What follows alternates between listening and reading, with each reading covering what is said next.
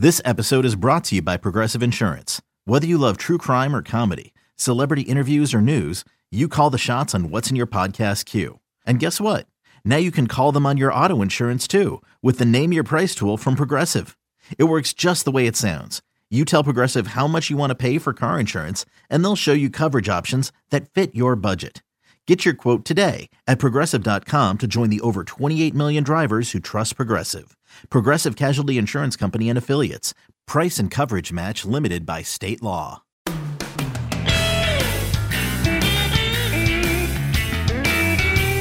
Gonna pull back the curtain on episode number 136 right out of the gate. We've already recorded our interview segment and our segment with Benjamin Hill this week, and I gotta tell you, phenomenal. Both. I gotta tell you. So That's that's what we call in the industry a tease. so I'm just worried that I'm going to screw up three strikes, and uh, I, I feel like I should probably keep it brief for that reason.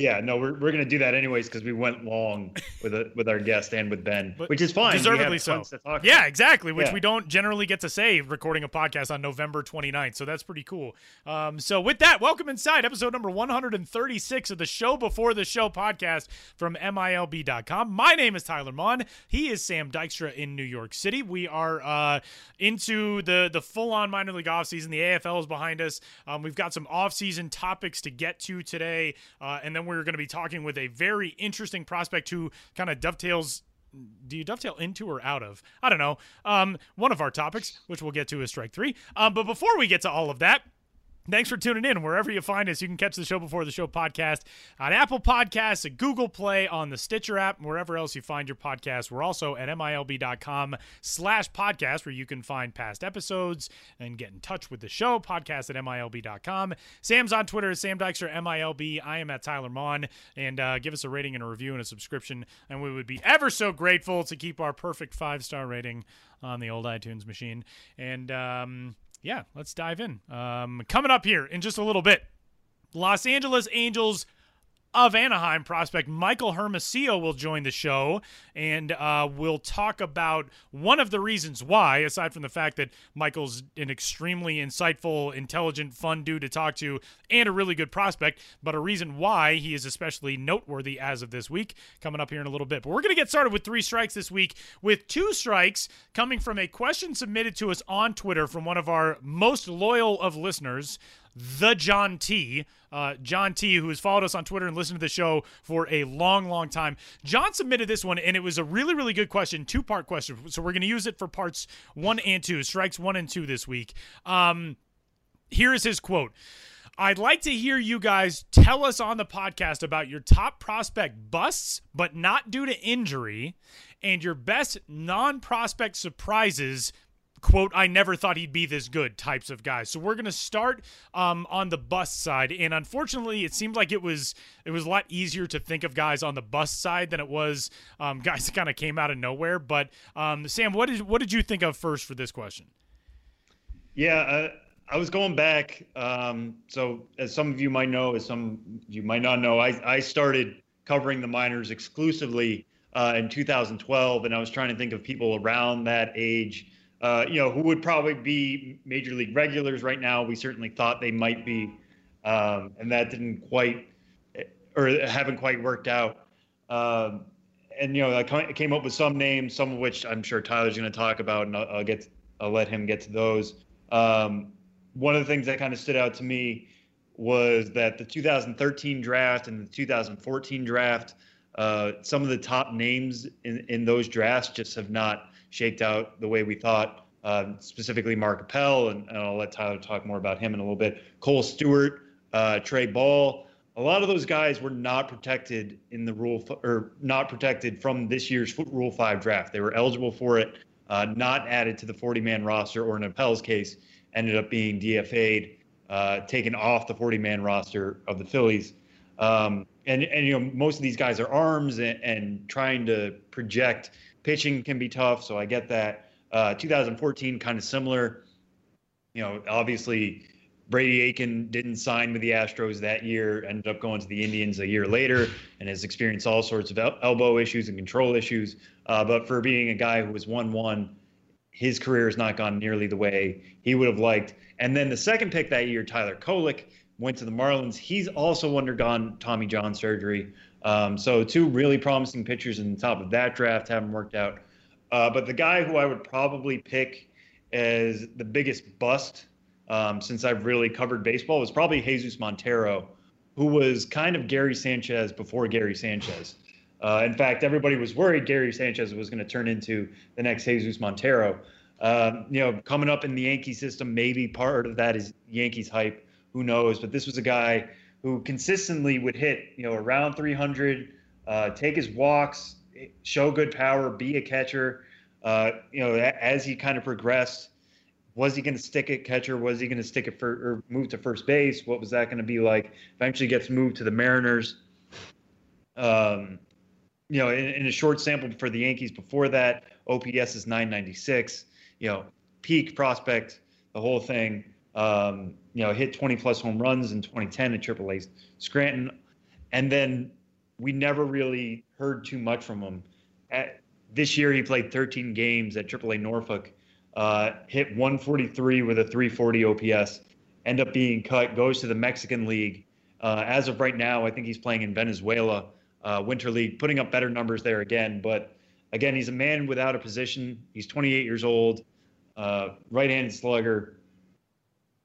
You know, for being what we thought would be the game's next big slugger uh, and the game's next big hitting catcher, just never really put it all together. And you know, as much as we like to think, if you can produce a AAA as young as he was, you know, the earlier part of this decade, then you are going to produce at the major league level. His is a cautionary tale that that's not always going to happen, and questions about athleticism can get really exposed in the majors. And then he's obviously had some other problems in the Mariner system involving suspensions and altercations with coaches and scouts and all that kind of stuff. Uh, so Montero might be the biggest bust for seem for somebody who seemed like a tacked on major league regular uh, to deflate as quickly as he has. He's kind of the one that stuck out in my mind. Yeah, and you know, this is such a difficult conversation because we've seen so many of these guys go through so much stuff that you start to pull for them. I mean, Jesus Montero, the the issue a few years ago where he had the altercation during a game with a scout who worked for the Mariners, who called him fat uh, as he was running off the field. And then Montero the next year shows up to spring training, had lost something like 30 pounds, looked like he was in some of the best physical shape he had ever been in. You know, the old cliche, best shape of his life thing for spring training, but really seemed contrite, like he wanted to make it work. It just hasn't been there for him. And it's never easy to talk about guys in this context. Um, and the, the guy who we actually both had on our list for this conversation is a guy who we really like, who's been really enjoyable to talk to every time we've interviewed him. He was, I believe, our first guest the minor league baseball podcast as far as players go, and that's Mark Appel, who was the first overall selection in the 2013 draft. That was when he was a senior coming out of Stanford. The year prior to that, he was the eighth overall pick in the 2012 draft, went to the Pittsburgh Pirates when he was a junior. I remember I was working in the Pirates organization at that time. I was with Double A Altoona, and we kind of figured if this dude signs, there's a chance we see him here before the end of the year. Chooses not to sign, goes back to Stanford, throws extraordinarily well his senior year, gets taken with the first overall selection, and just ever since then, it's been one head scratching result after another for whatever reason with Mark Appel. He goes out first season pretty decent returns makes 10 starts between uh, short season class a tri-city and class a quad cities goes out puts up a combined 3.79 era then in 2014 his first full season he gets thrown into the california league and puts up a 9.74 era in 12 outings and his innings were heavily managed. Um, he was kept on a very very strict pitch count just never could put it together. He had one or two starts where it looked like, okay, it's finally starting to click. And then he go out the next time and he give up seven runs in an inning and a third or something like that. And really left you wondering, what is the deal here? The Astros, to their credit, decided, all right, it's not working in Lancaster. Let's see what he can do bumped up a notch. So he goes up to Corpus Christi at the end of the season, makes seven appearances up there, 3.69 ERA. Things seem to be sort of coming back into control. Strikes out 38, only walks 13. The following season, makes it through double A, makes it to AAA. Numbers still a little bit shaky, and then the Astros decide after 2015 that they're going to move on from the Mark Appel uh, project. So he gets traded. The Astros bring in Ken Giles, who obviously contributes to a team that goes on to win the World Series in 2017. And it looks like maybe this is the type of guy who is a, a, prime candidate for a change of scenery. One of those types of guys you hear about in sports that's got to work out that way for Mark Appel. Never really happened that way with the Phillies organization either. In 2016, uh, he was shut down for the season in late June. He had to have bone spurs removed from his right elbow. Even in those outings in 2016, not overly impressive. He struck out 34, but he walked 20 and 38 in the third. He had an ERA of about four and a half. Um, and then this year, again just kind of turns into a ghost an era of over five and a quarter 17 starts for lehigh valley. He ended up making a couple of appearances in the rookie level gulf coast league. He wasn't healthy all season. The thing that's so baffling about mark appel though is he has slid from being, you know, a top five prospect in baseball to a top 10 prospect in an organization to now being unranked entirely in the Philly system. He's 26 years old, and his stuff, by all accounts, his pure stuff still looks outstanding. But for whatever reason, command sometimes has become an issue. This season, it was definitely a pronounced issue combined between the GCL and Lehigh Valley. He walked 54 against 60 strikeouts and 84 innings, but he's just hittable. Opponents have been able to figure him out for whatever reason. And so many different people have tried so many different things now with Mark Appel. You kind of wonder if it's just death by a thousand paper cuts, a guy who's been drowned in try this, fix it this way, do it this way, whatever, and just hasn't been able to put it together. He's still young, um, young-ish. I mean, the clock is certainly eh, down to its final moments as far as being somebody that you think could maybe be a long-time contributor, um, certainly in a starting capacity. But um, you know, maybe now do the Phillies take a look at what he can do in a bullpen role? Do they look at you know just an alternate type of route to get him to the major leagues, but just so confounding because everything was there for Mark Appel. The stuff. He's 6'5, 220. He's the type of guy, personality wise, he's a leader. He's somebody that you love having in the clubhouse. And for whatever reason, it just has never come together for him. Yeah, the really striking thing about Appel is, you know, he was DFA'd and nobody traded for him. So he's put on waivers and nobody claimed him. Right. Um, and now he's eligible for the Rule Five draft, but you know any team could have just claimed him for their 40 man roster. Nobody's probably going to take him in the Rule Five draft. Where if they take him, they have to keep him on the major league roster. Never mind just the 40 man. Right. Um, so he goes from a situation a couple years ago where you know only a handful of teams could take him, and then the Astros decided nobody else. It was just going to be us. Is going to get a shot at him. To now everybody had a shot at him, and everybody said no. So um, you know, pitching can, you know, he's had his fair share of injuries as well.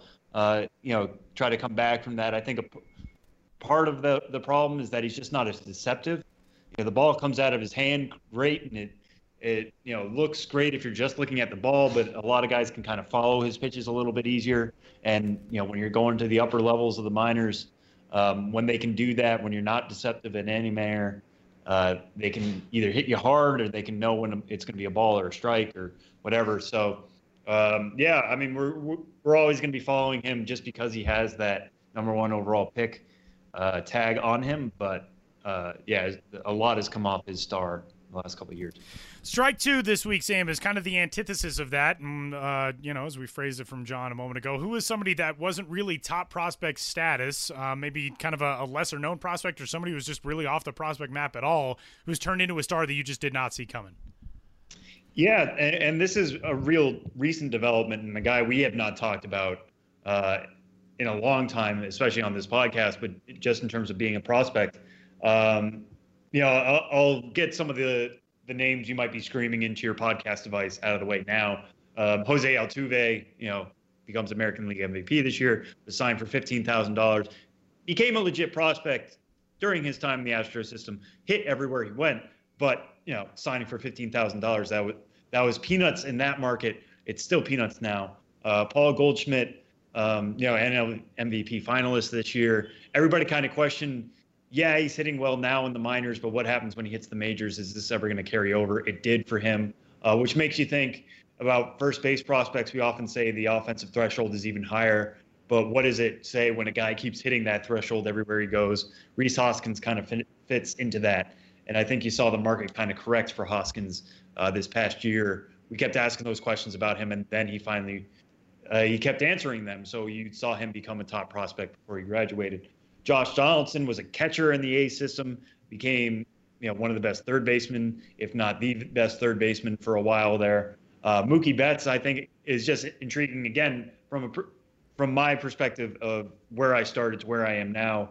He was a fifth round pick of the Red Sox in 2011. Um, started out 2012 at Class A short season Lowell, where he didn't. I don't think he hit any home runs that year. Was a speed demon for that level, uh, and you know showed some good plate discipline. But again, was a second baseman.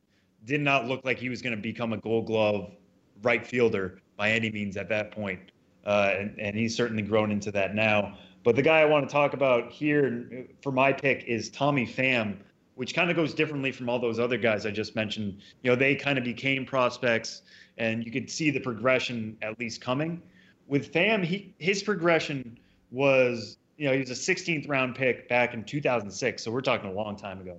Uh, he's now 29 years old, and what he eventually became was kind of like a quad A player. You know, in 2013 is when he made AAA Memphis the first time. He was there in 2014. He was there in 2015. He was there in 2016, and he was there this year as well. Uh, you know, and put up always pretty good numbers at AAA Memphis. Um, you know, always being you know a WRC plus above 100, which makes him above average hitter. Uh, again, going to reach base a ton, all that kind of stuff. But whenever he got called up to the Cardinals, just wasn't putting it together. And I remember there was some social media controversy this year. Either he liked or favorited, or favorited or liked or retweeted somebody who's saying, "Why is so and so in the, Cardinals outfield and Tommy Pham isn't?" And I remember just kind of shrugging and being like, "Dude, in 2016, you hit 226 with a 324 OBP, 440 slugging in 78 games. Like, if you had your chance to prove yourself, this is not a new development that." You know, you you're not looking like you're going to be a major contributor to a team that's trying to, you know, win uh, or at least compete in a competitive NL Central. What he did this year is just fascinating to me. Uh, he hit 306, 411, 520, 23 home runs, 25 stolen bases in 128 games. Again, 25 games in Memphis sprinkled in there. Did not perform as well at Memphis as, as he did at St. Louis. Uh, he ended up being, according to Fangraphs, worth 5.9 WAR, which is definitely all-star territory. It's almost superstar territory. Uh, so I'm fascinated to see what happens with him going forward. But guys who look like quad A players, you know, riding the shuttle back and forth, uh, don't automatically have things click like they did for Tommy Pham. Um, so he was a guy I put in a box just saying like, okay, you know, every once in a while he might pop up in a box score that I'm following here in the minors, but he's no longer a prospect. He's not going to be somebody I have to worry about. And he just exploded on the scene this year, became one of the best uh, power slash speed options in the game, um, which is great. And I would love to see somebody try to mimic it, but it's not something you see very often at all. Yeah, um, these ones are so funny because it's you look back on a certain amount of careers of guys that you just you know the the example that comes to mind um, for me in terms of somebody that I was aware of and had heard about and now is so omnipresent across Major League Baseball, but I never really covered personally was Kenley Jansen. I remember when I was in Myrtle Beach in 2010 as the radio guy we hosted the California Carolina League All Star game. Um, and I remember hearing about Kenley Jansen that season when he was with Rancho Cucamonga. That was only his second year, uh, or actually, when he was with Inland Empire. They were still in Inland Empire at that point. Um, and that was only his second year as a pitcher. He had started in 2009 pitching um, for Inland Empire. Of course, Kenley Jansen was a, a, catcher 2005, and the Dodgers signed him, et cetera, et cetera. And then blows up, and he's in the big leagues by 2011. Now he's the best closer in baseball. But I never really saw him play in the minors, didn't know a ton about him until he was in the majors. The guy who I always think about as somebody that I remember covering and seeing who's blown up into something that I don't think many people expected of him is Salvador Perez. And Sal Perez was always a liked prospect in the Kansas City Royals organization, but in that system, he was kind of back end of the teens, top end of the 20s in prospect ranking that 2009, 2010, 2011 range. And then all of a sudden, 2011, he makes it into the major leagues. Now, since 2013, he's made five straight All Star games. He's won four gold gloves. He was a silver slugger in 2016. I remember seeing him in Wilmington in 2010, and he was kind of the unanimous selection as the starting catcher for the Carolina League in that All Star game in 2010. He was just so head and shoulders above everybody else. And that system at the time had Wil Myers in it. And you remember looking back on that Royals organization, that was when Moustakas was coming up and Hosmer was coming up, and they were churning out all of this talent. And Salvador Perez just kind of got lost in that shuffle. And it wasn't because he wasn't deserving of it. They just had so many other guys in the spotlight that I think he was kind of forgotten. That year with Wilmington, he played in 99 games. He OPS 732. Um, but, you know, I think he threw out something like 63% of base stealers and was just so far and away better than every other catcher catcher it seemed like we saw that he's always the one that I look at and think, yeah, I think we could have seen this coming, and yet at the time nobody would have pegged it. Yeah, definitely, and I mean that's you need those, uh, you know, to become the World Series contenders that right. the Royals were. You know, as as many great prospects that they had in that system, um, you need a couple other ones who are going to go from you know, kind of also rans or roster filler. Not that I'm saying Perez was that, but you need other guys who are going to become breakout uh, breakout stars. And you know, Salvador Perez feels like you can always kind of pencil him in for at least AL All Star consideration the way things have gone the last couple of years. And it shows you what value the Royals organization put on him. The fact that they were comfortable with dealing uh, you know, somebody like Wil Myers away when it looked like Wil Myers was certainly the catcher of the future. Maybe he was going to be a first baseman. Maybe he was going to play in the outfield. But then at the end of 2012, they're content to send him out, and Salvador Perez becomes the guy. And ever since then, has shown why for the Kansas City Royals. So it's fun. This is a really fun topic to to dive into because there's so many guys who could be in this conversation and be on these lists. Yeah, and, and please reach out with whoever you guys would have considered as well. Yeah. I mean, we're happy to reach. Um, you know, you we could do a series of podcasts on this. Yeah, really. Um, I, I, remember batting around an idea of, you know, doing a series on busts, and th- those just aren't fun to write. So I think I kind of scuttled it. But um, yeah, I mean, we we could keep going on and on. And if there's somebody you think we forgot, or somebody you want to make the case for, the more fun category of uh, a non-prospect turned to a star, please let us know. And you talk about you know how systems need those guys, the guys who supplement your top prospects and turn into prospects themselves. We'll talk to one of those guys coming up here in just a little bit, Michael Hermosillo of the Los Angeles Angels of Anaheim. And the reason why we're having Michael on the podcast this week is our topic for Strike Three. Back on Monday, not this past Monday, but the Monday before, um, was Major League Baseball's deadline to add eligible players to the Big League 40-man rosters of all 30 major league teams to protect those players from this year's Rule 5 draft. Um, that deadline was last Monday, the 20th. Uh, was the 20th? Yeah, the 20th. I'm not good with dates. Um, at 8 p.m. Eastern time, and we saw a ton of big names added. Michael Hermosillo was one of four guys that the Angels added, um, but a lot of really, really big names that were added to 40-man rosters across the big leagues. Yeah, some of the, the names all of you will certainly recognize Gleyber Torres, Eloy Jimenez, uh, Brent Honeywell, Austin Meadows, Tyler O'Neill, Jake Bauers, uh, Stephen Gonsalves, and the, the Twins organization. Uh, you know, some of these are usually pretty easy, and it flabbergasts us uh, in terms of why they don't announce these guys earlier. I know, so the deadline was on Monday uh, to name guys to the 40 man roster and protect them and we were talking about how should we prepare the weekend staff to to cover, you know, let's say Gleyber Torres gets added on Sunday, uh, what should we do in that situation? And, and it just never p- comes to pass. You know, teams are always trying to or- organize deals. You never know what's going to happen. Um, you know, the last second tweaks. I know the Yankees in particular had a very stacked group of Rule 5 eligible players. You're trying to trade them away for non Rule 5 eligible trailer players how does that affect things? You don't want to announce something too early because if you announce it, it is official, and therefore, you know what it happens if you make a trade and all of a sudden you have to fill that 40 man spot all over again. So teams really do keep all their options open, um, which I'm sure makes some players sweat a little bit more. I think the Rays, in particular, announced super late, uh, and they had some slam dunk picks. Um, you know, Honeywell and Bauers, like I mentioned, Yonny Chirinos uh, who was twice named IL Pitcher of the Week, and you know had a 0.97 WHIP this year. He was added. Justin Williams was added. Ryan Yarbrough was added. Just some slam dunk things, but it, it takes a while to announce it. Um, again, because of all those deals that could happen. Uh, so no real big surprises. I'm not going to sit here and tell you, you know, I can't believe X wasn't protected. He's definitely going to go in the Rule Five draft. Uh, no, nobody really in that scenario. Uh, we'll talk more about the Rule 5 draft as we get closer to that. We'll have a kind of a full preview, and I'll be there again for the Rule 5 draft this year uh, that Thursday. So we'll have a full breakdown after it happens as well. Um, but if you were really worried about a top 100 prospects in your system being protected, don't worry, it's it's happened. Don't worry, it's happened. it's an exciting time of the year. is year. That is that part of the merch we should sell? Yeah, yeah. I think that's that's a slogan we can definitely use. Don't worry, it's forward. happened T-shirt for the subsection of fans that are really into the Rule Five draft.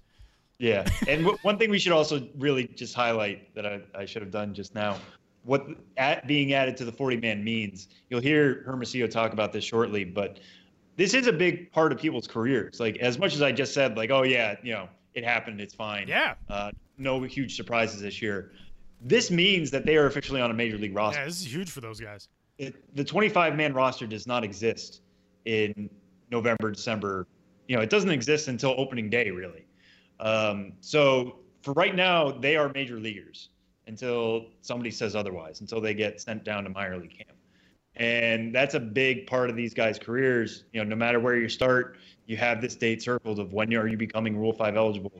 Uh, what what will that mean at that point? Are you going to be able to prove yourself to the organization that knows you best that you were worthy of one of these 40 spots? So, uh, you know, even for somebody like Eloy Jimenez or Gleyber Torres, who, you know, top five overall prospect in baseball, you better protect them. Otherwise, there'll be a race to the door to take them in the Rule Five.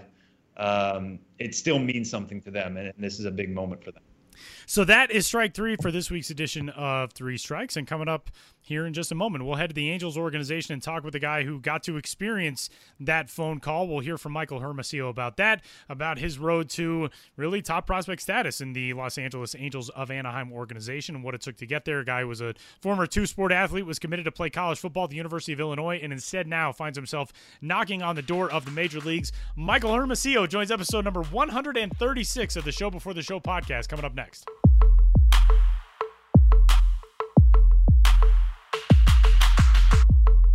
For a minor league system to build itself, or especially to rally from what a lot of people have deemed kind of some lean years, uh, you got to hit on guys who are outside of your top picks, and you got to hit on some lower round guys. And Los Angeles Angels of Anaheim appear to be doing that right now with outfielder Michael Hermosillo, who was a 28th round selection in 2013 and has vaulted himself into the conversation among the top prospects in that system, and joins us on this week's edition of the show before the show. Michael, welcome, man. How are you? How's the offseason treating you? Good, good. Everything everything's good. I've just been hanging out, uh, working out, nothing too crazy and you get a chance to do it in Arizona. An Arizona native, went to high school in Illinois, graduated from there, drafted by the Angels, and you jump into pro ball in 2013. And over the last couple of years, made a name for yourself as being one of the guys in this system now. And let's start. We'll talk about 2017 first, and then we'll kind of backtrack over the course of your career. But this year, um, right. coming off of a breakout 2016, you start the season back in the Cal League, which I think was kind of a surprise to a lot of people. And then I, after two weeks, I think the Angels realized, like, oh yeah, that was probably a surprise to us too. So they jumped you up immediately to Mobile. Yeah. Then you make your way to Salt Lake. You get yeah. three levels under your belt in 2017. You're on the doorstep of the big leagues. Um, you know, I mean, this time 2015, you were getting set to, to head back to rookie ball in low A, and now all of a sudden you're double A, triple A guy. What, t- take us through 2017 right. from your perspective. Yeah, 2017 was definitely crazy. Um, like you said, I, I started in uh, started in high A. Didn't really think that that was going to happen. Just just pure, you know, just thought process through the off season that, you know, I'd maybe get the chance to start in double A. Um, but took it head on, you know, definitely wasn't disappointed. Um, went there, uh, hit as hit as best I could while I was there. Um, yeah, and like you said, was fortunately to get out, was able to get out of there like two weeks in, and um, I was feeling good. Honestly, I was feeling really good, like in the Cal League, and kind of had just started to fall off a little bit when they had called me up, and I think once I got to the um, once I got to Mobile, it was just crazy. Like kind of the jump in terms of talent. I thought, um, and I, I definitely thought I was ready for it, but you just you just never know. And I kind of had went into like a 0 for 40 slump, something ridiculous like that. And I was pretty like mentally like in a low place for a little bit, and then really came out of that after just like talking with some friends and stuff and teammates, obviously coaches, and you kind of like never looked back from there. Kind of made the jump all the way up to like 220, then got it to like 250, 260, 270 in that range, and then dropped back down a little bit, and then got the call out of there just after digging digging myself out of that hole, and then um, just kind of try to cap things off in AAA so it was it was it was good. It was it was a good 2017, um, and definitely looking to improve on that in 2018. To get to the end of 2017, I mean, so many guys, you know, you'll get to those last couple weeks of the season, you'll get five, ten games in AAA, kind of give you a taste and round out a season. But you get up there right. for the last month. They promoted you on August 3rd, and you got right. 30 games in AAA, which is a substantial stay. And you bat 287, yeah. uh, 828 OPS. I mean, that jump from high A to double A, everybody always talks about as being, you know, the biggest one in terms of talent. But to get to AAA and see guys with big league experience, guys who are going to be in the big leagues at the start of September. Right. What was that like to be able to get that under your belt for a relatively extended period of time?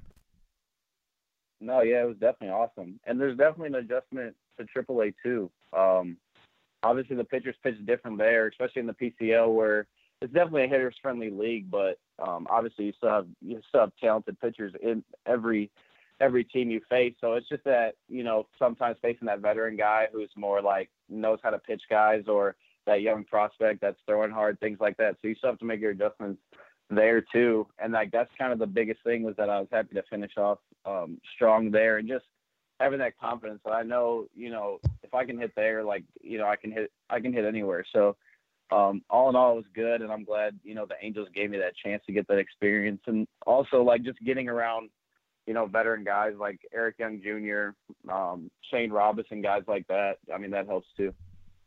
And one of the reasons we wanted to bring you on this week is because, you know, after all that you put through uh, climbing three levels, showing yourself at each stop, you get added to the 40 man roster with the Angels. Um, yeah. You know, obviously that's a great opportunity. That means you are on a major league roster, definitely going to be in major league camp come spring. But just kind of walk us through the process of how you hear it about that, how much you're thinking about it because obviously you know you know there's a deadline coming up for you. You are rule 5 eligible. Um, what was right. that whole process like of being added to this roster you know this offseason? Yeah i mean it's definitely crazy because i think especially for um, for high school guys you kind of learn about this one early just because especially for high school guys you're working through the minor leagues for the most part unless you're like a crazy you know bryce harper mike trout guy like that you're working your way through those first four four and a half years anyway. So like Rule Five is something you always look forward to, obviously, just because you know it's that like opportunity for you to either get put on a, a 40 man that you're the team you're with or get picked up on someone else's. So it's definitely something you look forward to, and it was definitely something in the back of my head these first two months of you know of the off season, just kind of wondering if they would or wouldn't, because um, you never you never know until like they actually make that call, and then finally got that call on Monday around like three. I was actually driving home from the grocery store, um, and Mike LaCava called me and just basically it was a short call, but it was just like you know, congrats on the 40 man. Like we want to, we want you to be a part of our organization, obviously, and it was cool. It was definitely like one of those like accomplishments, one of those goals like you know checked off the list. Yeah, and I'm looking at the Angels 40 man right now. There are four outfielders or at least four listed outfielders on the 40 man roster right now. They're right. Mike Trout, Justin Upton, Cole Calhoun, and you. How does it feel to a yeah. be in that group? You're going to be right. competing with that group, um, and, and, now officially be amongst them. It's it's no longer a thought. It's actually on paper, kind of done and dusted. Yeah, no, definitely. Um, I I just think the biggest thing is just believing in yourself. Um, obviously, when you're you know on the same field as the best player in the game, you want to obviously take up your level, you know, as best you can, and you know, match that. And especially Trout, Upton, uh, Cole Calhoun, they're all obviously good established big leaguers. So you know, just being able to get around them. I actually work out with uh, Cole at the at the complex right now, Monday through Friday. He's there, so just being around all that and just like you know taking my level up another notch just to try and compete with them. I mean, it's going to be it's going to be huge. I'm definitely going to use use them as motivation and you know kind of feed off them and, and get as much information from them as possible. Well, coming out of high school, Michael was a, uh, a well regarded football prospect who was committed to play at the University of Illinois. And then all of a sudden, the Angels come calling in the draft. And that's such a big decision for so many guys.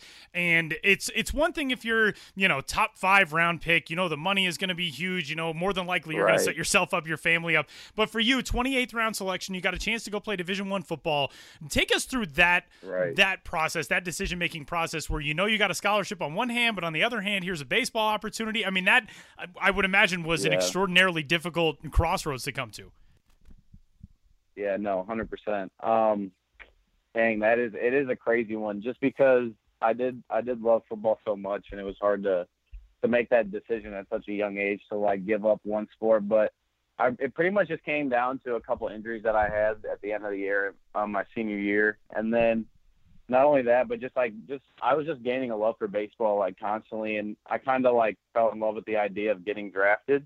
Um, and then I kind of just set my mind to that pretty much, pretty much from like March, April on, and I kind of knew if there was pretty much any opportunity, I was going to give it a shot. And I think the thing behind that was obviously the 28th round thing. That's always crazy, just like you know, kind of like taking a discount obviously to go to go play like professional baseball in terms of what you think your value is, but I just always, you know, felt like I could compete with the best, um, especially guys my class. Like I, I'd been around them and I had, you know, played against them and things like that. And I just knew that if I would have been in a better baseball environment, not really in Illinois where I was so focused on football pretty much for the most part, like I, I would have been, you know, at that level and had that consideration. So I just kind of trusted in myself and, you know, had my family support and, you know, friend support. And that just pretty much, you know, got me through it. So, well, and I, I mean, think even in 2015, when I got sent down, when I got sent down, um, that was definitely like a point where I was almost thinking about like stopping and like going back to football and just having that 2016 season and then, you know, capping off 2017. Now I'm just like, confident as ever in, in, the choice I made. Well, and that's what's so amazing. So at the start of the 2015 season, Michael heads to Burlington uh, to get the year start in the Midwest League, and then in July starts with with Orem down in Ball. So uh, got things started 79 yeah. games in Burlington, and then you take that step back. But then 2015 into 2016, yeah. something clicked. Now, I remember when we talked in spring training last year, you said going into 2016, you kind of felt lost, but then all of a sudden things just started coming together. Yeah. Now that you're even more removed from that, can you pinpoint what what you think it was in 2016 because you break out. I mean, 37 games with Burlington to start things. You OPS 853, 40 games with Inland Empire later on in the season. You OPS 883, and it was just like everything was there. Yeah, yeah I. I mean, it's, it's such a. I, I'll try to keep it like as simple, you know, because it's such a long, long road, long story. But I just think I, I held my own for the most part in Burlington that 2015 year. It was pretty much the last two and a half weeks where I just kind of really fell off and had like a one for 20 something streak or something like that. And it brought my average or one for 30, something like that. And I had never been through that before. Just like in high school in Illinois, you play like maybe twice a week, three times a week if you're lucky. So playing every day and going through that struggle, I had just never, I had never experienced that before. And I really let it get to me. And I just think I made a mentality adjustment once I got to Orem, just that, you know, I wasn't going to let things affect me as much. And, you know, I was just going to work through things and have confidence all the time. And, and then basically going into that 2016 year was just really getting after in the off season, um, really starting to take baseball seriously, like especially on the hitting side mechanically and not just trusting in ability, like fixing things, like actually going in and focusing on certain things. Um, and just, I also had like a quick meeting with uh, Mike Gallego when they had just kind of established themselves as like the new, you know, uh, regime, like running the Angels. And he just kind of put a lot of confidence in me saying that they like trusted in my ability. They know I'm a good player. Like they want to give me the opportunity opportunity because I didn't start the year in in Burlington that year. I actually started in AZ and extended because I had a shoulder injury. So I just think once I got into that 2016 year, just a combination of all that um, and just like having that confidence really really set me off. And just to go back to you know what you were talking about a little while ago in terms of entering the draft, I know you mentioned some injuries played uh, a role in that, and you know the way we kind of view football now, and, and being seeing how short the career can be there. But what were the right. Angels trying to do to convince you to play baseball? I mean, they didn't. The risk with taking you wasn't great that high, you know, in the 28th round. Yeah. But obviously, they wanted you. They used a pick on you. What were those discussions like? What were they telling you? I think I really bought into uh, two scouts that have scouted me. Um, Joel Murray, who was my area scout, and then uh, Larry Corrigan, who was actually a he's a major league scout, but he had uh, known someone at my dad's at my dad's work. I think it was his niece. I I don't remember the story, and he actually got out to see me, and he had seen a lot of players, and he you know was really impressed with me, and we just kind of sat down and talked, and he was just like, I really you know believe in your ability. I'll do as much as I can to convince the Angels to pick you where you want, but even if you can't, like maybe you should take that opportunity and I just kind of bought into them, and you know, they believed in me. My parents believed in me, and it was just kind of like a combination of of that. Really, I would say those two sold me hard on playing baseball. And um, and as you're kind of proving yourself, you know, within within the Angels system, how have you kind of seen the system grow? At, you know, as the as it's gone along. I mean, Tyler mentioned, you know, what the public perception was pretty much after Trout and Calhoun kind of graduated. It's starting to build itself up again, specifically in the outfield. Right. You know, they drafted Jo Adell, right. Jahmai Jones is coming along. You're you're developing well. Uh, how has the system itself grown in the last couple of years since you first got in it? Um, yeah, I just think we have a lot of athletes, uh, a lot more athletes, um, a lot of guys who, oh man, just like go out there and compete. Like you said, you know, Jahmai Jones, Marsh, Adell, um, all those like headline guys, Thaiss, like all of them, they're definitely very impressive. And then I think we have a lot of depth too. I just think there's a lot of guys that maybe people don't know about um, that just go out there and compete every day. And it's definitely exciting because you want to be a part of like good teams. You know what I mean? Uh, it's just like it's so it's so like it was so fun at the end to play in Salt Lake. We were playing for like an actual playoff berth, and we came up short, but it just was it was fun having all those meaningful games. And I just think it's you know having quality players like surrounding everybody is is huge. And one thing I wanted I to ask, I also think it brings a lot of attention, a lot of attention to our organization too, because you see right. so much excitement about like the Dodgers, the Astros, things like that. You want that for your organization as well.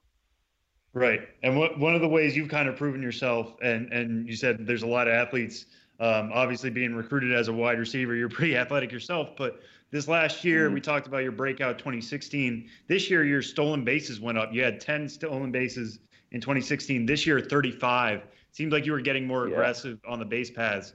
What went into that? Yeah. Was that something you decided? Was that something the Angels told you? How'd that kind of work itself out?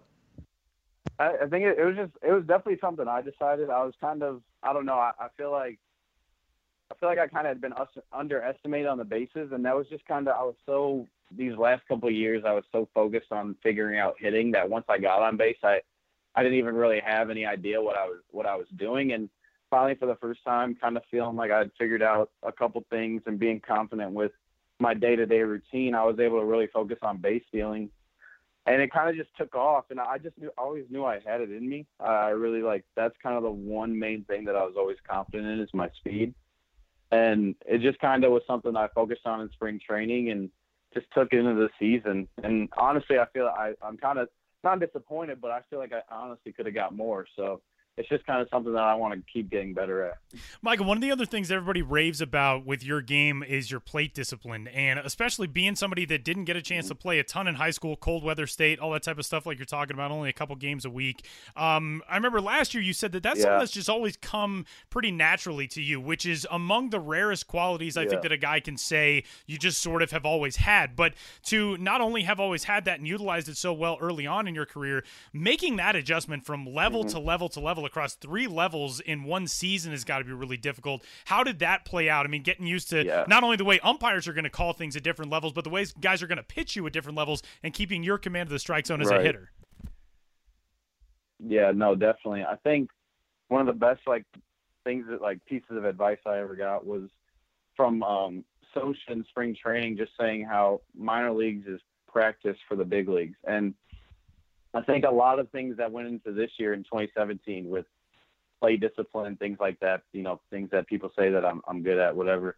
Um, I think I was just I was practicing so many things at the plate while on top of advancing levels from Double A to Triple A, where the pitching is obviously different than it would be in low and high. Pitchers aren't just going to give in, and uh, I just think it was like Double A, Triple A is where you work on just trusting in yourself, trusting in your plan. Um, I think that's where it really becomes important, just because I feel like this year my strikeouts were higher than they've ever been, and it was just mainly not trusting in what I was doing or changing something at the plate. So I just think the biggest thing coming from like plate discipline is just like practicing it, just like practicing like sticking to your plan, not giving into the pitchers. If you're down 0-2, you're not panicking and, and chasing pitches, which I did a lot of, especially in Double A and early on in Triple A when I figured out, you know, you're not going to get that 3-2 fastball anymore, or even 3-1 fastball. So um, I think just a multitude of those things, you know, the experience, all that put together is just what's going to, you know, help your play discipline or,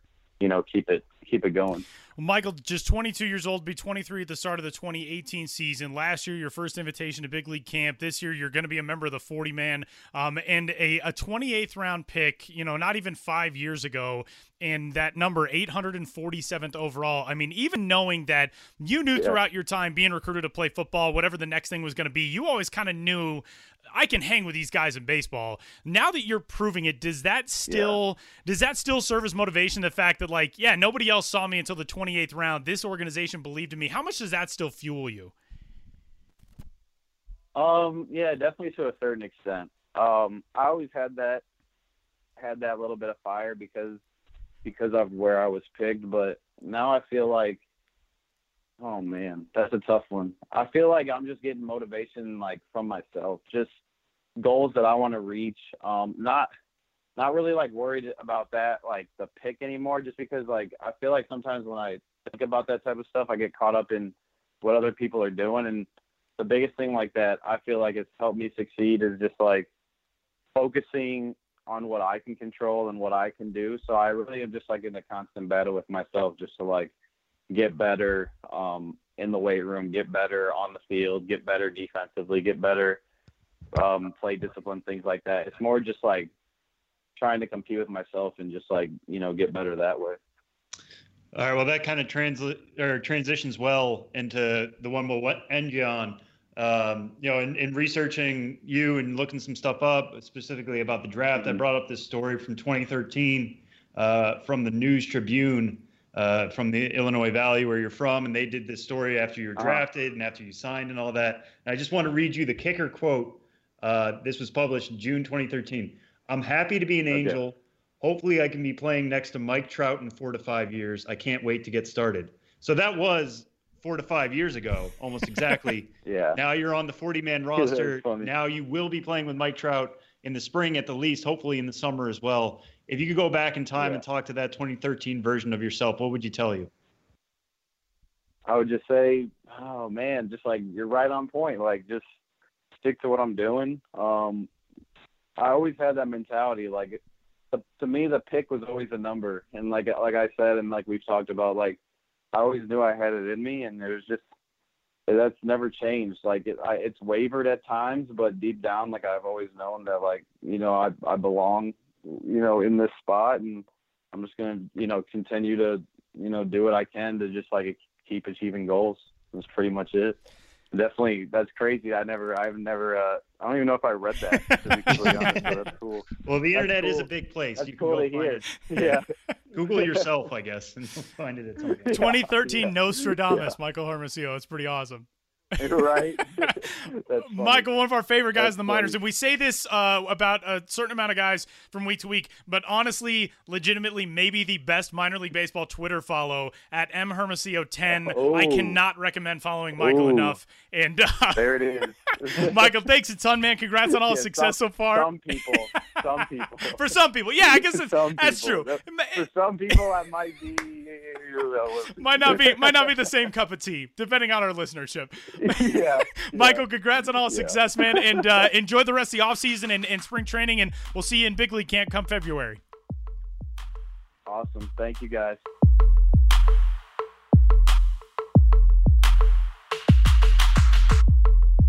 We're we're in one of the very last cones of silence of the major league and minor league offseason prior to the winter meetings coming out of the Thanksgiving break. And uh, so before things explode into craziness for one Benjamin Hill, we welcome him back into the fold on the Show Before the Show podcast. Hi Ben, how was Thanksgiving? Hey, Thanksgiving was great, and you know I was on vacation before that. I went to Pittsburgh, I went to San Francisco, uh, saw family and friends over Thanksgiving. I was out of the office for like 17 days. I don't even know if that's legal in some states to be and out here of you are admitting it. yeah on the to, to be out of an office for that long. It's certainly anti-American, but I did it, and uh, I'm back. And you're right, it's still a little slow, but um, next week we've got some uh, team name and logo unveiling. Um, Next I week say- already. I, I would say multiple instances. Stay tuned. wow. Get, And then it's got to got get out the- there for the Christmas rush. Yeah, exactly. So we've got some of that finally. It's been a little slow on that front this year. Usually in November, we've by this point we've had you know two or three, but uh, got a couple coming next week, and then uh, the winter meetings, and uh, then a little bit's quiet again, and then then it'll be busier in the new year in 2018. But we're getting ahead of ourselves. We are. But that's okay because uh, when we get to this point in the off season, sometimes that's all we look forward to are the things that are coming up in the season. But that's still a little ways off. Um, and with that, we'll uh, we'll talk about some things that you know are timeless. And uh, Ben's got a story up on the blog right now, which is actually one of my favorite pieces of the offseason so far. It's just kind of a run through of ballparks that Ben has been to that are no longer part of the minor leagues. Teams moved or teams, you know, changed affiliations. They were bought by new ownership groups and they left the city or they got a new ballpark in the city, whatever it is. But 13, an unlucky 13 of ballparks that Ben has seen that are now no longer in the minor league landscape. This is really cool. Two of them stood out to me especially um, because of things that you link to in the story um, that gave kind of a look at what things are like nowadays. Um, one of them, I believe, was Joe Davis Stadium in Huntsville, um, but the other one was Greer Stadium in Nashville. And you link to a story about what the plan is right now to redevelop that area that's currently being held up in the courts. But there are pictures of Greer Stadium now, and it looks like a like a set that you would use for The Walking Dead if you were going to be shooting it in Nashville. It's all overgrown. Windows are all blown out of the press box. There's graffiti all over the outfield walls. The big guitar scoreboard is still there, but it's dark. It's fascinating. These pictures. Yeah, yeah. You know, of the 13 uh, stadiums I've visited that are no longer in the world of MILB, um, I'd say Nashville's Greer Stadium, which was uh, the home of the Sounds through 2014. You know, it, it had definitely seen better days, even you know through uh, the Sounds last couple of seasons. And now that it's not being taken care of, it is uh, deteriorate deteriorated uh, at a fast and furious rate. Um, so I don't know what the future is there, but I don't think there's going to be any further sports or uh, you know certainly minor league baseball there. That's that's certainly for sure. Um, you know, but a lot of those stadiums are hosting you know independent teams, some are collegiate teams, and things of that nature. Most have found second and third lives since the minor league team uh, departed for sure. And as you were putting this list together, um, you know, 13 parks, it's, pretty hefty. Were there any of them that you you kind of had pangs of nostalgia for, or since I mean, there's reasons why all these teams moved, right? Whether like Tyler mentioned, it's building a new stadium in the same city or going to a a new stadium in a new city, what have you. But when you were doing this, was there anything you're like, I wish I could go there one more time to watch a game?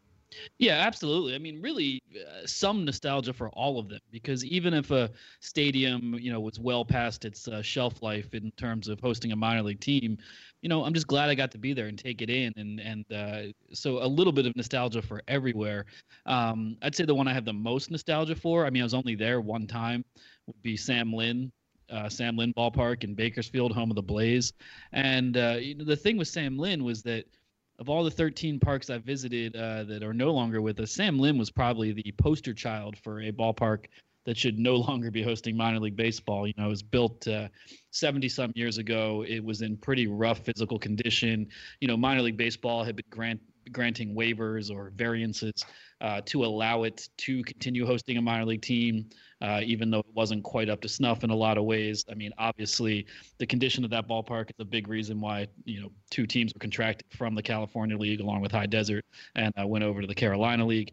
But the sun set in your eyes. uh, you know, they would have sun delays at the beginning of the day because the stadium was built facing the sun. But the front office there, uh, who I got to know a little bit, uh, really loved it and sort of had a chip on the shoulder and an underdog mentality, but sort of liked operating in such a challenging place.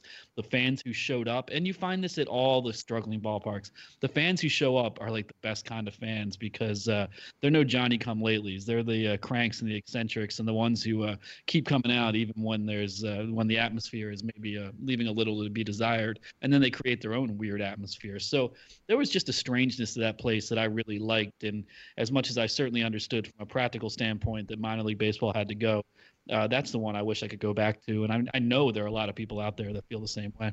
Ben is now at 155 of the 159 minor league ballparks that are currently in use. It was 156, but Augusta is scheduled to move into a new ballpark coming up this spring, so it's dropped down to 155. So obviously that's one of the now four remaining. What are the other ones that you haven't been to? Yeah, so uh, yeah, heading into 2018, the four stadiums that will be operational in 2018 that I've not been to are uh, the new ballpark in Augusta, as you mentioned, the Florida Fire Frogs, who play in uh, a town that I'll never quite pronounce correctly, Kissimmee. Kissimmee. Kissimmee. Kissimmee, Sam. Yeah, I've been to that ballpark. Kissimmee. I've been there when the Houston Astros had their spring training park there. Right, and they're so they're playing in a, a spring training facility that is no longer used for spring training, um, but it now hosts that team. So I need to get to uh, to uh, see the Florida Fire Frogs, the Augusta Green Jackets, as I mentioned, and the two teams in Colorado, the Grand Junction Rockies and the Colorado Springs Sky Sox. Oh, what a surprise! And, there are two teams in the state where I live that you have avoided. Out of the four teams that you have not been to, what a what a shocker!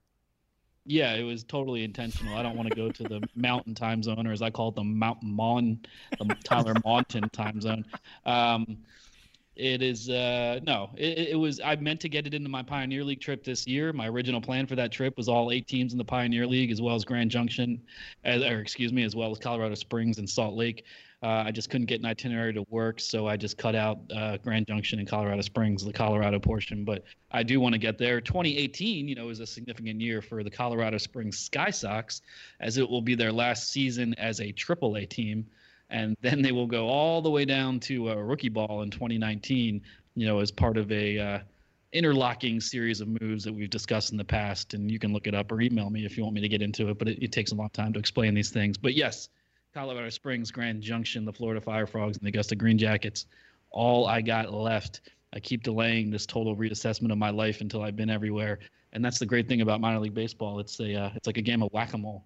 Every time you think you got it, like a new one pops up, and you're like, Duh! and you want to smash that new one. I mean, you want to visit it, you want to love it, but you know what? You, you know what I mean. For the for the purposes of this analogy, well, one thing that stands out about this too, obviously we mentioned Augusta, but Lake Olmsted Park opened in 1994, and some of these parks, you know, some of them, Sam Lynn's been there forever, uh, Rosenblatt was there forever as well, but some of these, by modern structure standards, weren't that old, and yet they became old very quickly and are being replaced by even newer things.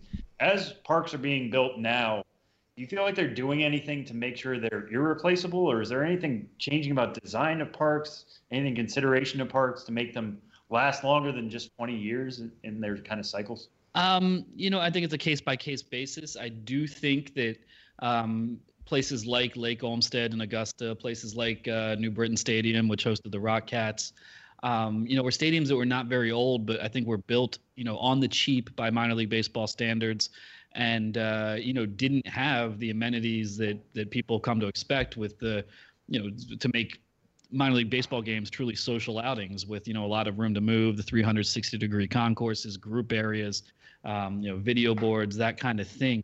So I think the stadiums that even if they're only 20 years old by no means am I saying that teams should leave stadiums that are 20, 25 years old if they immediately don't suit their needs. There's a lot of factors that play there. But um, I do think that newer stadiums generally are built a little bit more for the long haul than you will see from some of the stadiums built in the 90s.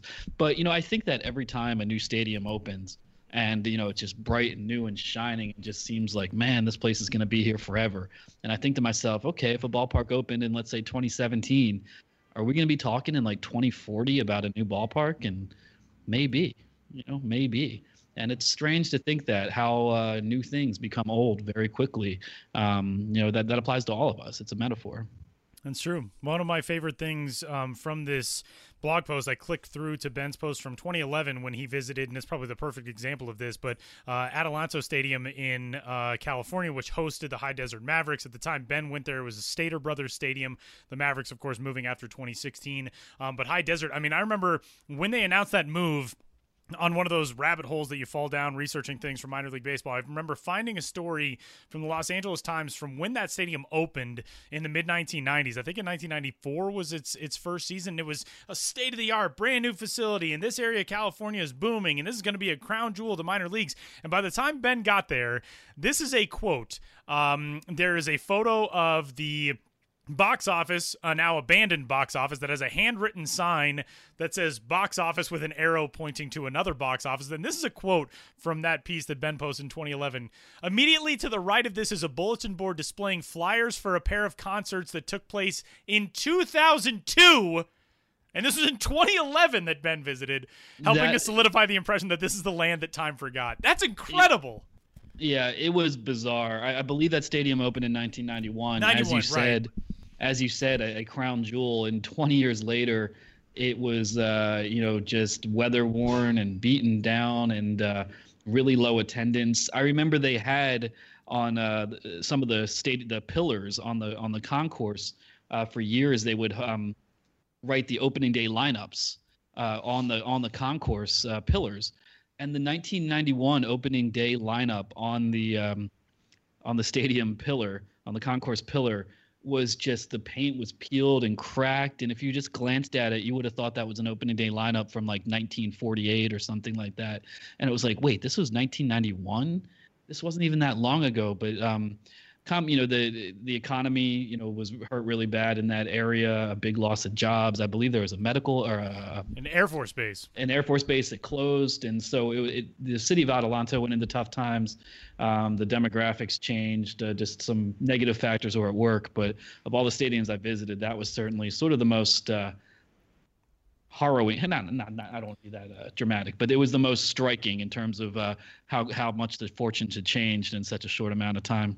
Well, that blog post is up at bensbiz.mlblogs.com right now. And uh, speaking of ballparks and teams moving and changing directions, all that kind of stuff, we had a, a really interesting story pop up this week um, in which the Laredo, Texas City Council voted unanimously on a proposal to bring baseball back to the city of Laredo in the form of a Mexican League team that will occupy Unitrade Stadium for at least some of its home games in 2018. Um, it's the team formerly the Red Eagles of Veracruz, Rojos del Aguila de Veracruz, which are moving. They'll split time.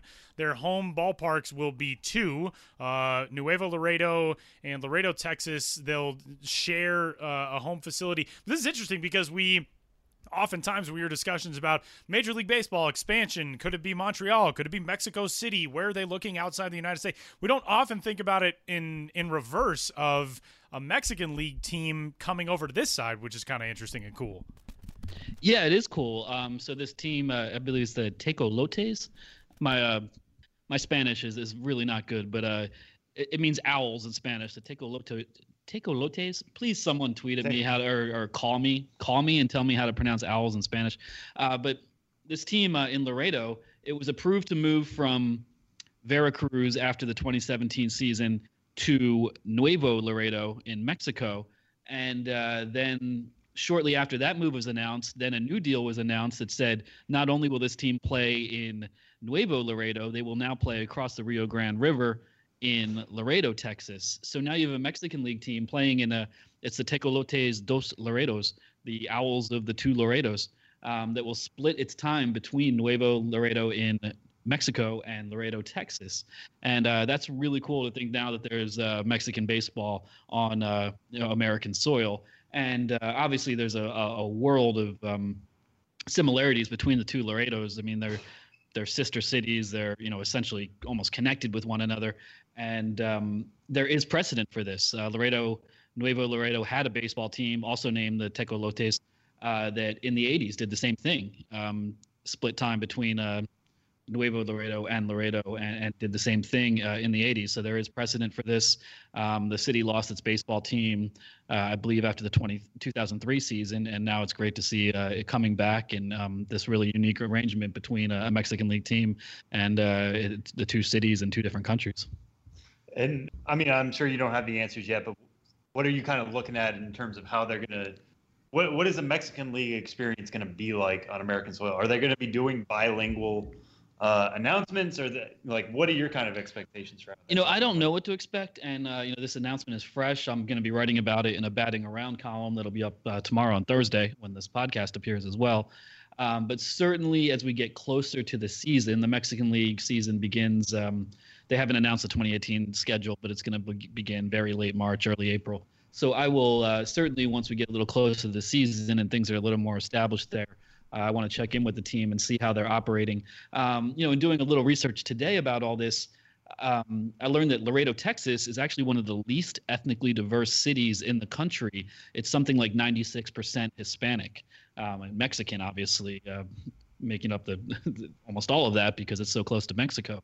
So if you have a population, you know, in the United States or not, that is so um, already Spanish speaking and already of Mexican descent, um, I don't see probably a huge difference between the way the game is presented in Texas versus Mexico, uh, given the proximity between the two places, and that um, almost surely, I'm sure, in a lot of cases, a lot of the front office staff will be involved, um, you know, in putting on the show in both places. I, I, I really, of course, do not expect them to have two you know parallel front offices that don't that do their own separate thing depending on what country they're in. I imagine this will be a fluid operation and uh, fairly similar no matter where the team is playing.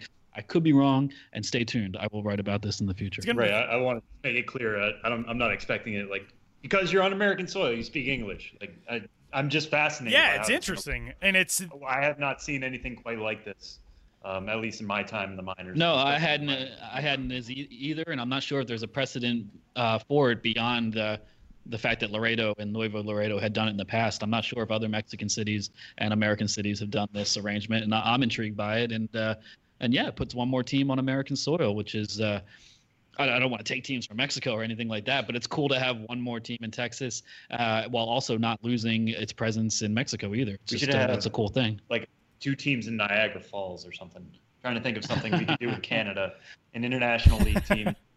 I guess Can Am is too easy, but um, something like that. One they play one side uh, of the border one day and one side of the border. I like that. Let's start a border league where every team has two ballparks on uh, in, in two different countries. There we go. and you got a, your home record, your other home record, and your away record. There you go. Right, and the and the World Series in this league is the teams with the best um, uh, never mind. We need to think about, we need to think about this. Yeah, we'll, Got to storyboard this idea. Well, and it should provide a little more stability for um, Unitrade Stadium and the community of Laredo, Texas. They did have uh, an independent league team there, the Laredo Lemurs of the American Association. That ballpark only opened in 2012, and it looks really, really cool. Um, but in the most kind of indie league thing ever, the Laredo Lemurs website still exists. And at the end of 2016, there's a graphic that says "See you next season," and they just folded up shop and never came back. So uh, a little bit more stability maybe for uh, for the city of Laredo and for a ballpark that looks really really cool. And if you find yourself in that area guess what? You can check out some some really fun baseball. Mexican league baseball is really really cool. I got to go to a game uh, the tigres de quintana roo like five years ago and it's a really really fun atmosphere. Um, and moving along final thing on uh, on the docket for this week which actually ties into our first topic. Um, back in 2009 ben visited joe davis stadium in huntsville alabama which was the home of the huntsville stars from 1984 to 2015 there is a discussion now. The Huntsville Stars then moved uh, in 2015 to Biloxi, Mississippi, where they became the Shuckers. Now there is discussion that maybe Huntsville is going to be back in the mix in the Southern League. The Mobile Bay Bears have been purchased. The new ownership group there wants to move the team to the Huntsville area. What's the latest on this? And is there a possibility that Joe Davis Stadium comes back into play, Ben? Um, to answer that last question first, no there is no way Joe Davis Stadium, or no way I, you know, I've been wrong before. Um, but one of the reasons the Huntsville Stars, or not one of the reasons, the reason the Huntsville Stars left Huntsville uh, was because Joe Davis Stadium was pretty dilapidated and the team was really struggling to draw there. So they went to Biloxi. But all along, ever since the Stars moved, you know, there's been other baseball owners looking at that market and saying, you know, if uh, they can play in a new stadium in that market, you know, with the aerospace industry and uh, you know good demographics for minor league baseball, um, it, it, the Stars leaving wasn't so much a reflection of Huntsville as a whole as it was about the stadium they played in. So now that the Mobile Bay Bears have been purchased, and Mobile, uh, not coincidentally, is the the worst drawing team in the Southern League, um, you know that team was purchased uh, with the intent of trying to relocate them to Huntsville. Um, not technically Huntsville, it's Madison, Alabama, in the greater Huntsville uh, region in North Alabama. Um, but that is the process that is taking place now. Uh, the sale of the Mobile, Mobile Bay Bears to an entity called BallCorps uh, was announced on November 7th. The very next day, the city of Madison put out a press release saying they were exploring the possibilities of building a multi use venue, with obviously a minor league baseball team being one of the uh, tenants. And that minor league baseball team would, of course, be the uh, relocated Mobile Bay Bears. So uh, that process is going to continue to play out. Obviously, the Bay Bears are not going anywhere in 2018 and probably not 2019 either. Who knows? But it looks like their time may be running out as uh, the process is greatly accelerating to relocate them to Madison and to put baseball back in the Huntsville market. He is Benjamin Hill. Uh, it's a good thing you got your vacation in because everything blows up for Ben coming up over the next couple of weeks. So while all of you will be gearing up for Christmas, Ben will be bringing you all the coolest, latest news from Major League Baseball, minor league baseball, the winter meetings, rebranding season, all that kind of stuff.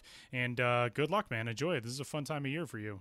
I would assume. Yeah, yeah, it is a fun time of year, and, and that's my Christmas or holiday gifts to uh, to all of you, all, all the great content that I bring.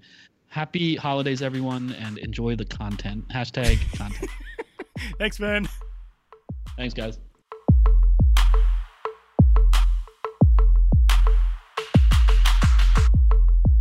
Well, now we got to get out of this episode without screwing it up because it's been good at this point. So yeah, no, fear. that was good. Yeah. Um, well, one thing I, I will say um, one thing that's kind of flooding the news this week in baseball is Shohei Ohtani has asked for applications from people, basically surveys, like how are you going to recruit me to your major league organization? So Tyler, what what, what should we do to get Shohei Ohtani to like not play baseball and just join the the minor league baseball podcast? Oh man. Um, well, he wouldn't have to leave home to do it. I mean, we already do it remotely. You're in New York. I'm in Denver, so he could stay at home. Sure. Um, you know, we might have to maneuver our hours around because I can't imagine it's the easiest. I don't even know what time it is in Tokyo right now, but I think it's like eight in the morning. So we would have started recording maybe a little early if he's not, you know, exactly a morning person. We can be flexible. It's seven forty-five a.m. there right now, so we would have started recording at six a.m. But yeah, we can be flexible. We can move it back if he wants to do it late mornings. We can move it up if he wants to do it overnights. You know, whatever works for him. Um, I bet we could probably this. get him a Ben's Biz T-shirt. We haven't gotten them yet because we're not cool enough, but we could probably swing one for him. Oh yeah, for sure, and we'll find one in his size. And yeah, uh, you know, we will not limit his role. We can say that. That's true. You know, that's true. Some teams are deciding whether they only want him to be a pitcher or they're going to allow him to be a pitcher and a hitter. We he can have as many roles as he wants with us. That's that's point one. Point two, uh, we have no restrictions on our international signing. That is true. That is true. We are not we are not held back. We weren't hit with any of the the luxury tax, the the penalty for overspending on bonuses. We don't have any of that. We don't have any of that. We don't actually have like five million dollars to spend, but we don't have penalties. Right, but you're not supposed to say on our spending. All we're doing, but he doesn't Sam. know that. Well, now he does. You just said so. Oh, that's true.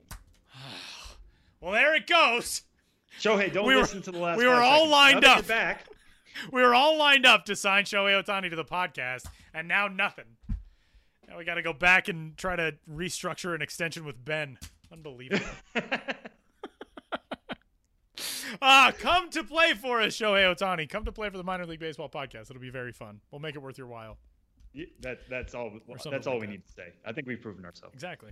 That's it. That works for me. Um, well, I'm really excited for the next few weeks because uh, once we get into to redesign, rebranding season, it's one of my favorite times of the year. So that'll be a bunch of fun. We'll have that coming up with Benjamin Hill. Um, big thanks to Ben. You can find all his stuff at the blog bensbiz.mlblogs.com as well as on Twitter. He is at bensbiz. Michael Hermosillo again is on Twitter at mhermosillo10. And a big thanks to Michael for joining us.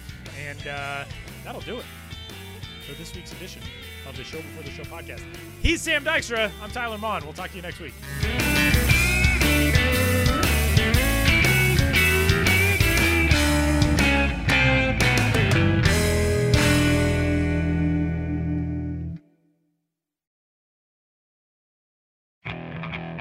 Okay, picture this.